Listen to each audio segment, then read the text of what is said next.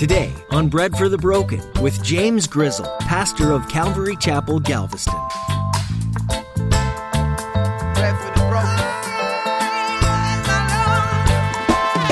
Even in the midst of some of these tragic stories and the, and the chaos, I, I want us to understand that, man, the Lord can take the mess we make and turn it into a masterpiece. He can make beautiful things happen from our disasters. He just can.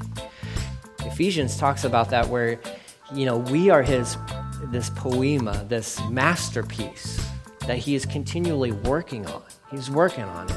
And yeah, there's messes and there's all kinds of hard edges to me and things that need to be chipped off and things that need to be reformed and all that good stuff, but he's so willing to do it. He's so willing to do it for each and every one of us. Even in the midst of tragic stories and chaos, the Lord can take the mess you make and turn it into a masterpiece. He can make beautiful things out of your disasters. He's continually working on you. He's active in your life. He's forming and fashioning each one of us. Pastor James encourages us you may be sitting in the biggest disaster of your life. I want you to know that He's not done with you yet. Now, here's Pastor James in the book of Genesis, chapter 33, with today's edition of Bread for the Broken.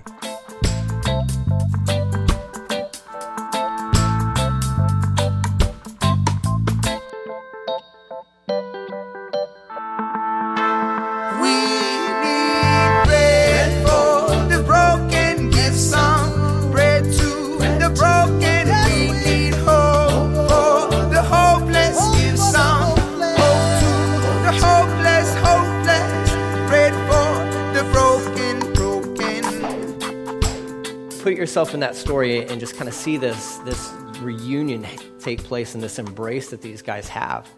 And it's like all the past stuff just kind of washes away. It just washes away.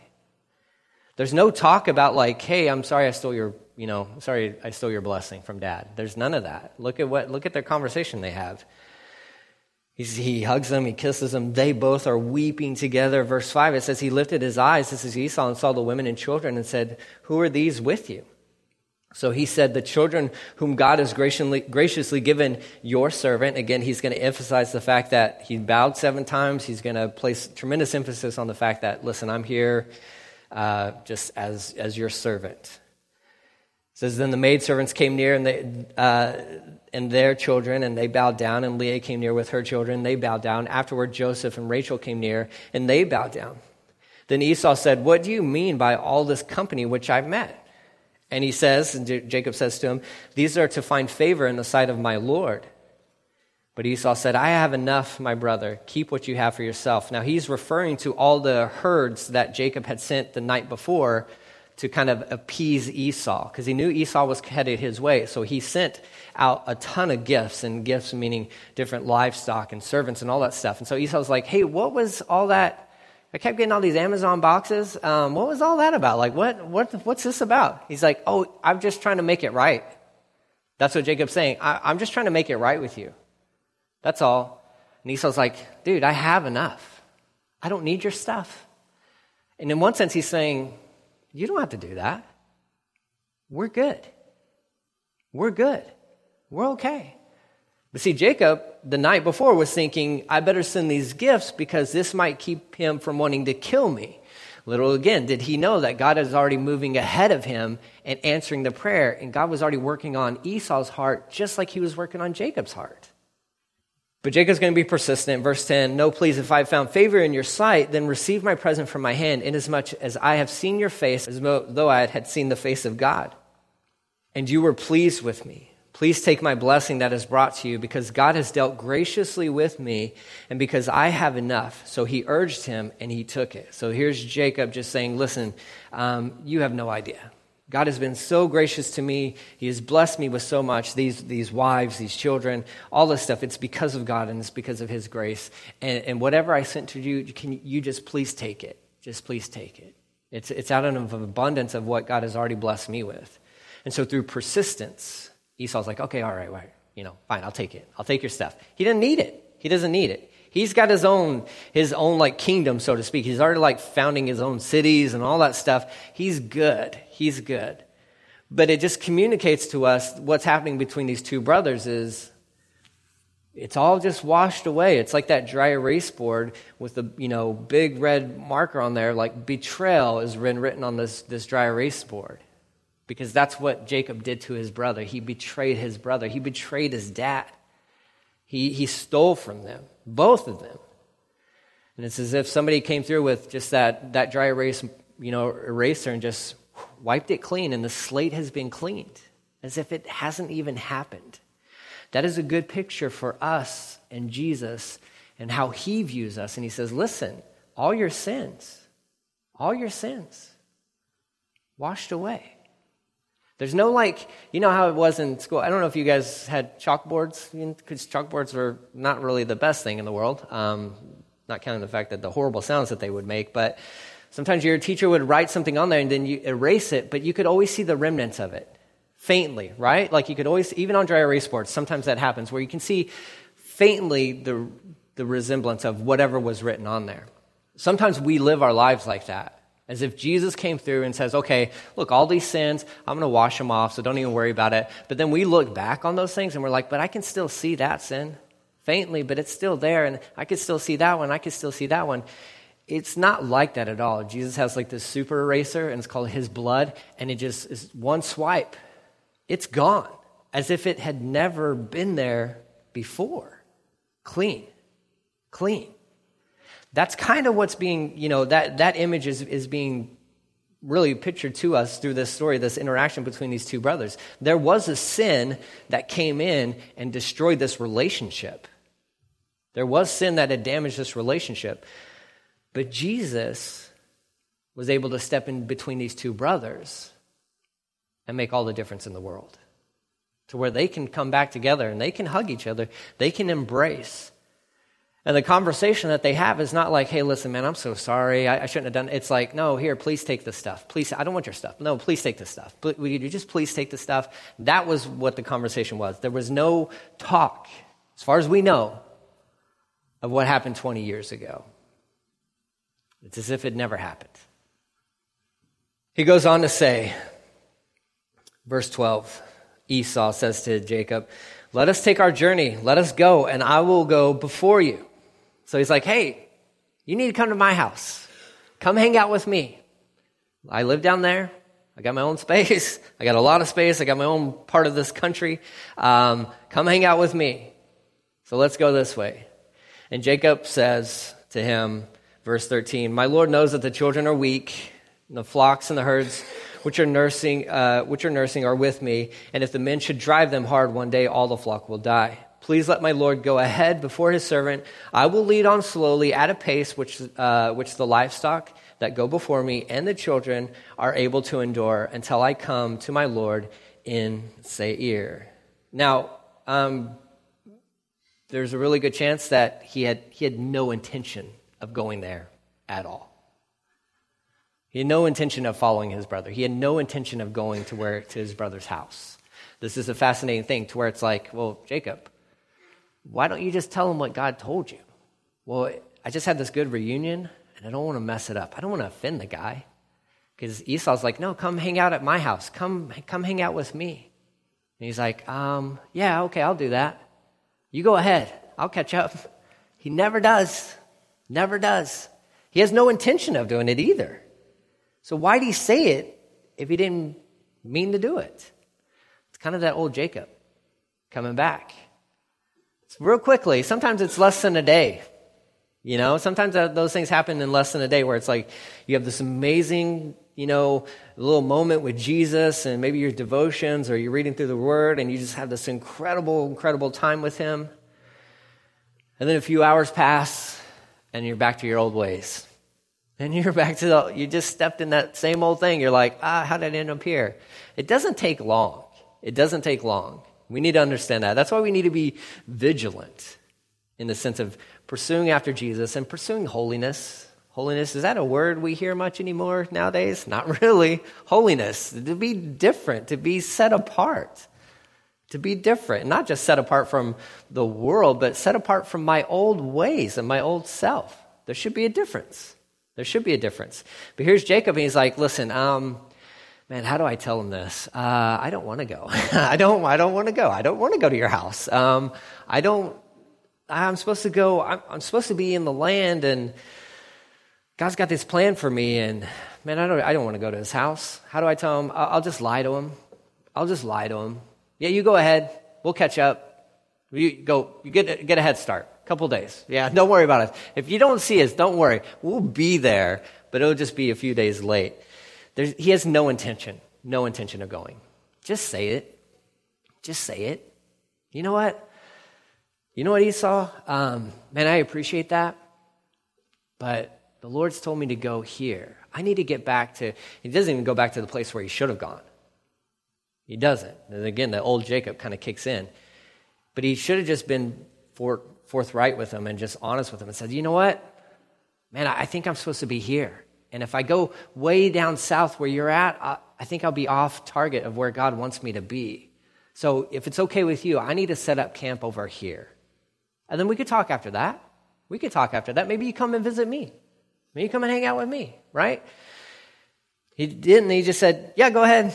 We'll catch up. Yeah, just go ahead. We'll, well, I promise. I promise we'll be there. Esau probably knows. He's like, Oh, I don't, I don't trust any promises from that guy, right? I don't care if he's walking with a limp or not. Like, I don't, I never trust anything that Jacob says. And he would be right in not trusting him. Esau says, verse 15, uh, Now let me leave uh, with you some of the people who are with me, right? Okay, I'll go ahead. But let me have some insurance in this story. I'll, I'll leave some of my guys with you. They can help you. And then they'll make sure that you get to my house. Jacob says, What need is there? Let me find favor in the sight of my Lord.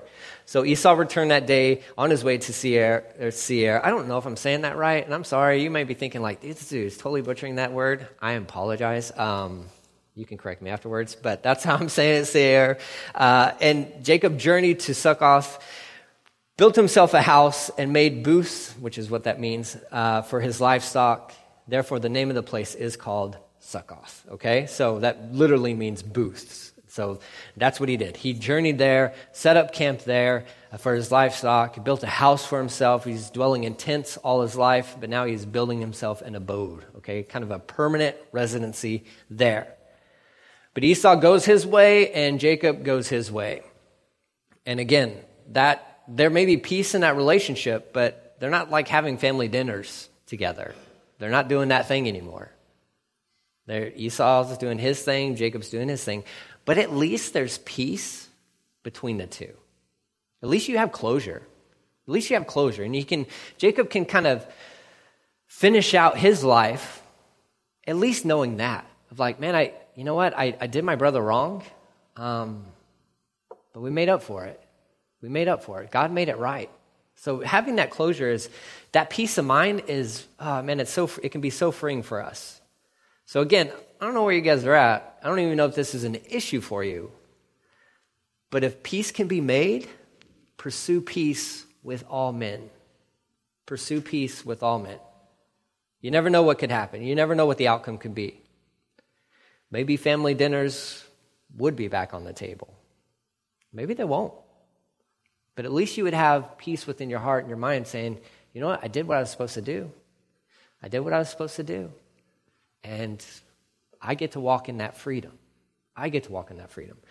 I'm still kind of, and I've been hinting at, you know, kind of telling you guys this, and, you know, again, that reconnecting with some family on my dad's side and all that. I mean, that's been really kind of a cool, weird kind of story in one sense where it's like, I got, you know, cousins that I kind of grew up with and all that stuff. They're the main ones I've been connecting with.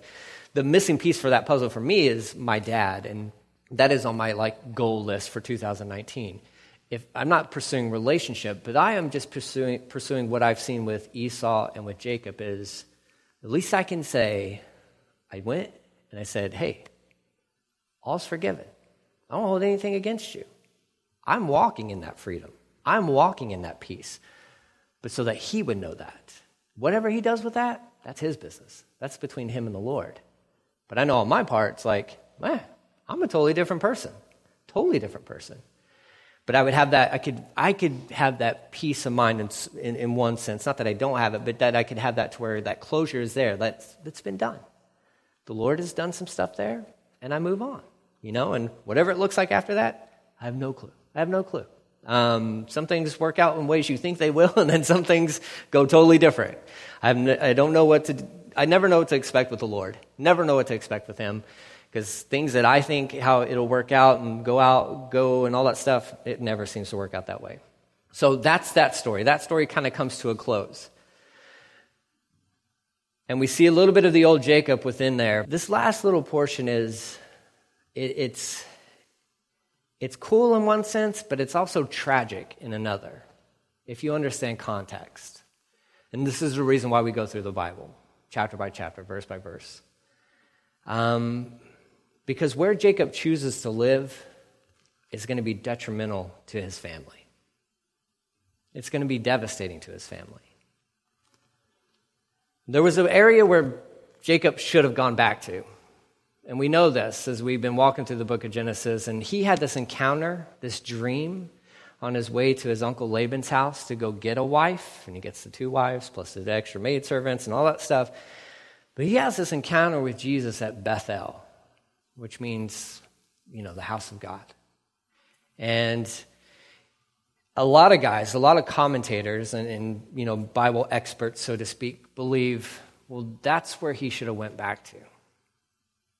You had an encounter with, with God there.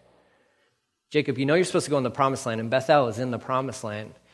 You should go, you should go back to there. Why not go back to there? Why not go back to where you saw that ladder, you know, from he- connecting heaven and earth and angels ascending and descending? Why not go back there? That's a good place to be.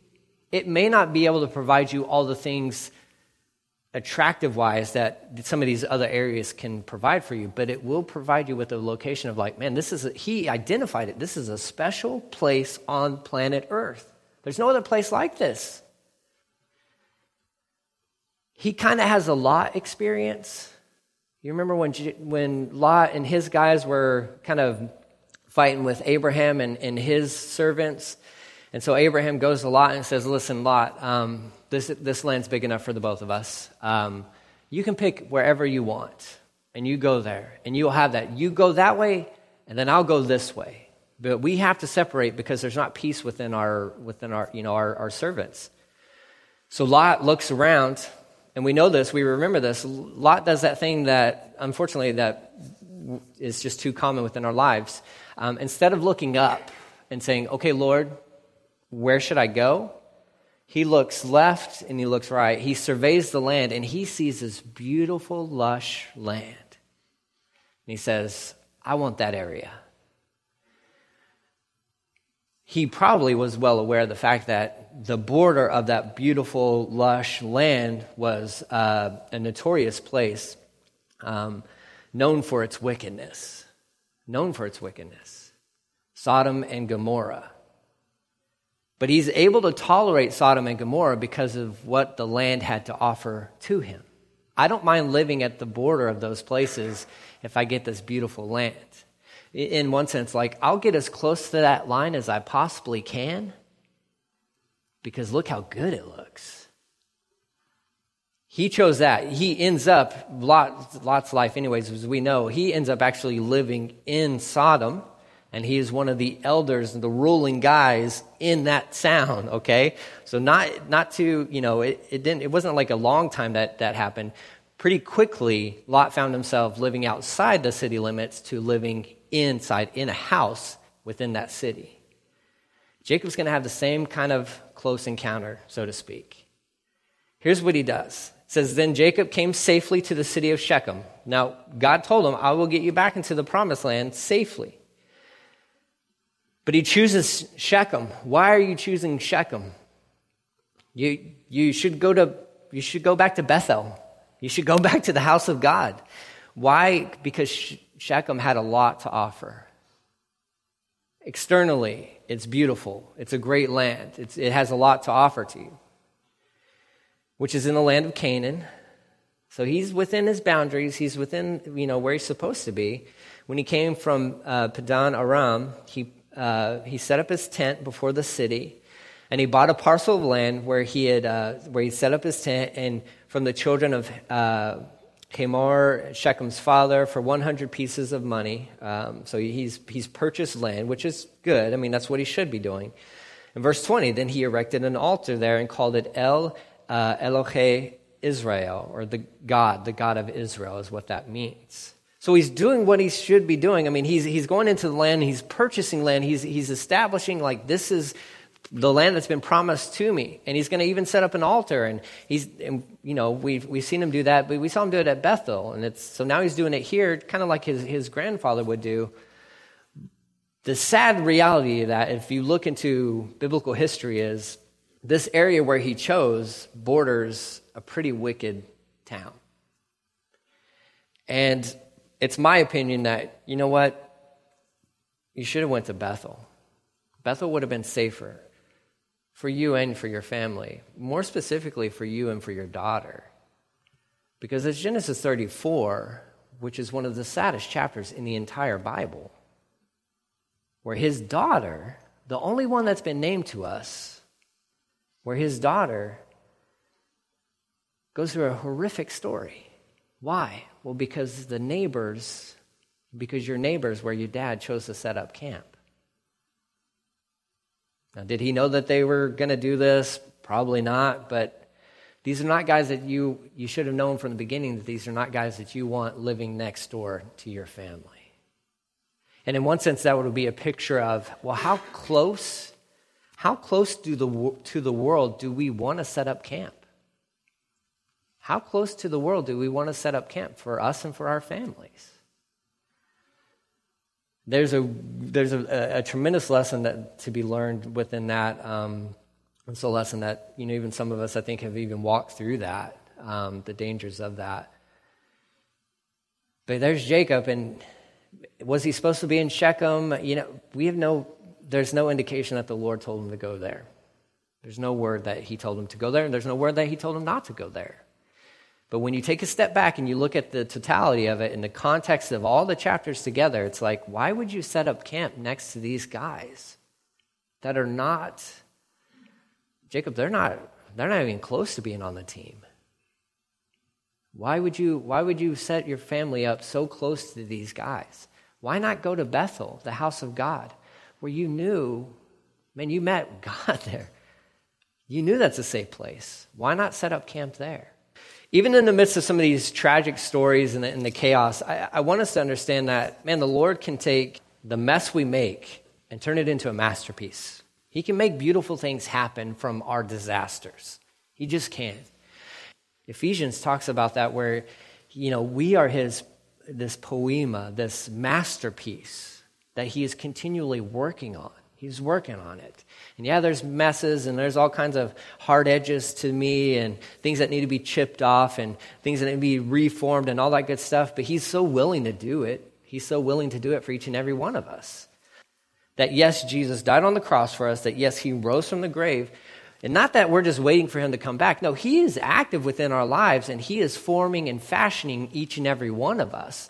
And so what we do until that day He comes back is we say, man, I'll, take that cracker and I'll take that cup of juice. And I know what it means, I know what it represents his body and his blood. Never lose sight of the fact that it means that he is continually working on you. He hasn't given up on any of us. And you might be sitting in the biggest disaster of your life. I want you to know the Lord is not done with you. He will never leave you, He will never forsake you. Oh,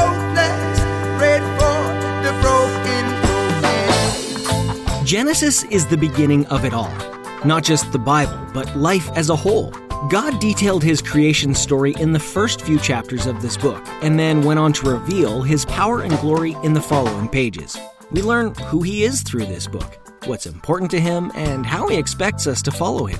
We're so glad you tuned in today for Bread for the Broken to learn from Genesis, and we hope you'll return for our next edition.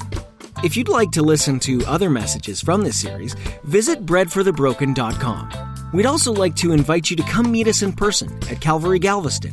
We meet each Sunday at 10 a.m. to spend time worshiping God, reading verse by verse through the Bible, and getting to know each other better. When you visit, be sure to find Pastor James and shake his hand. Let him know that you heard him right here on Bread for the Broken. Before our time with you is over for the day, we want to ask for your help. Would you partner with us in prayer? Bread for the Broken is a ministry, and in a way, a mission field. We're reaching people for Jesus through a different kind of medium, and therefore, we need to make sure Jesus is our focus. Would you pray for Pastor James and the team that puts Bread for the Broken together? Pray that we'd all keep our eyes fixed on our Savior and be willing to follow Him no matter where He leads. Thanks for lifting us up in prayer before the Lord. Know that we too are praying for you each day. And thanks for tuning in today to Pastor James' message on Bread for the Broken. We pray that you find hope and new life in Jesus.